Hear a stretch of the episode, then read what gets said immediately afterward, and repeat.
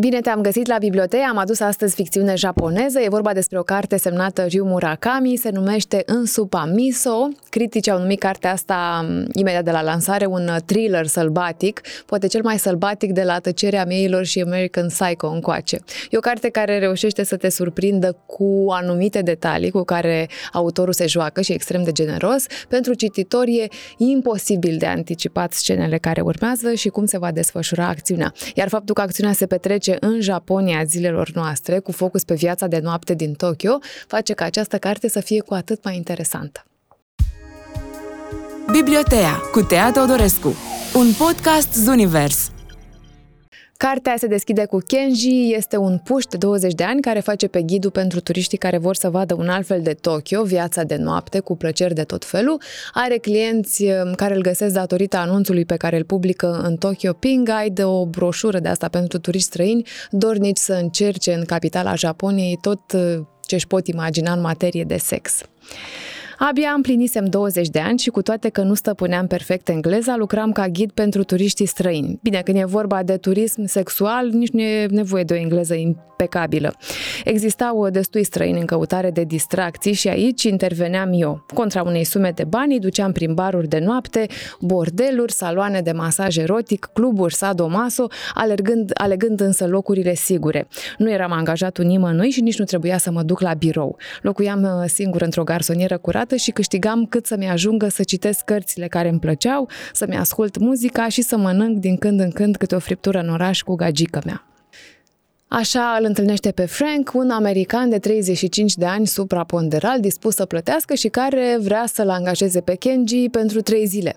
Asta e bine că bani frumoși și Frank ăsta n-a negociat deloc, dar în același timp nu e așa de bine a trei zile, adică până la Revelion. Avem o problemă, îi spusesem lui Jun, gagică mea, că o să petrecem Crăciun împreună și nu mă ținusem de cuvânt. Ca să mă revanșez, ieri îi promisesem solemn că o să fim împreună la numărătoarea inversă de Revelion.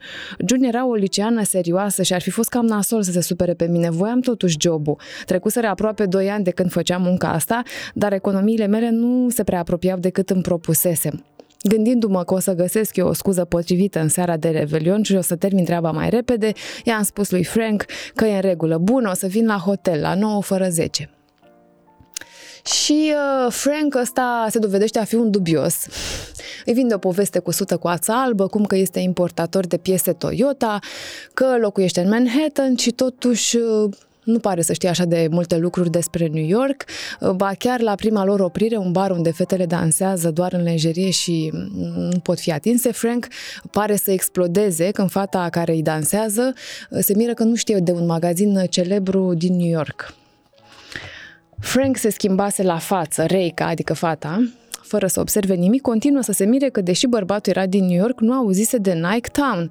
Mă uitam la Frank din profil și am văzut cum pielea lui, care îți dădea senzația de artificial, tremura ușor. Vasele capilare îi se întrăzăreau ca niște fire de acuarelă care se dizolvă în apă, iar culoarea feței i s-a făcut mai întâi verde și apoi a devenit roșie. Am simțit că aici ceva nu e în regulă și m-am întors către Reca. Nike Town e așa o chestie de care numai japonezii se interesează. În America nu prea știe nimeni de el. În plus, New York e dita mai orașul, nu se termină odată cu Manhattan, nu am spus eu pe rând în japoneză și în engleză. Reika a încuvințat, iar culoarea feței lui Frank s-a întors încet, încet la normal. Și lucrurile ciudate cu Frank nu se opresc aici, vor continua și pe parcursul serii, povestește lucruri, apoi se contrazice singur, spune că are două surori, îi povestește lui Kenji, după care o oră mai târziu îi spune că de fapt are doi frați, iar el cel mai mic. Cumva nu e nimic ciudat pentru Kenji să aibă clienți care mint, pentru că nimeni nu vrea să povestească de adevăratele despre el, dar Frank nici măcar nu pare interesat de sex și de ce au de oferit fetele din localurile pe care le bifează. Pe la mijlocul serii, Kenji începe să se teamă de adevăratele. Când chelnerul ne-a adus nota, Frank a scos din portofel două bancnote de 10.000 de ieni. Am avut impresia că pe una dintre ele zăresc o umbră neagră, mare cam cât o monedă de 500 de ieni, arăta ca o poată de sânge uscat. Și după treaba asta, Kenji începe să se gândească la o groază de chestii, uh, îl simte pe Frank din ce în ce mai dubios uh, și toată povestea devine din ce în ce mai tensionată. Treptat încep și tu ca cititor să fii de acord cu Kenji că tipul ăsta e ciudat, că ascunde ceva, că privirea aia spune multe. Pe scurt, nu-i deloc un tip ok.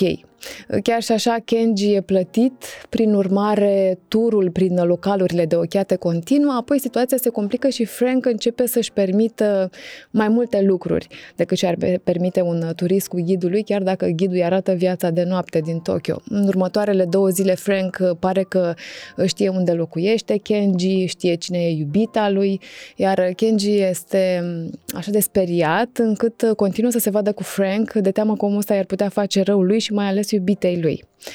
Și după aia nici nu-ți imaginezi ce întorsătură e toată situația asta și cine e Frank, autorul reușește să creeze niște imagini extrem de dure și șocante, mai ales pentru cititorii care nu sunt obișnuiți cu genul ăsta de literatură.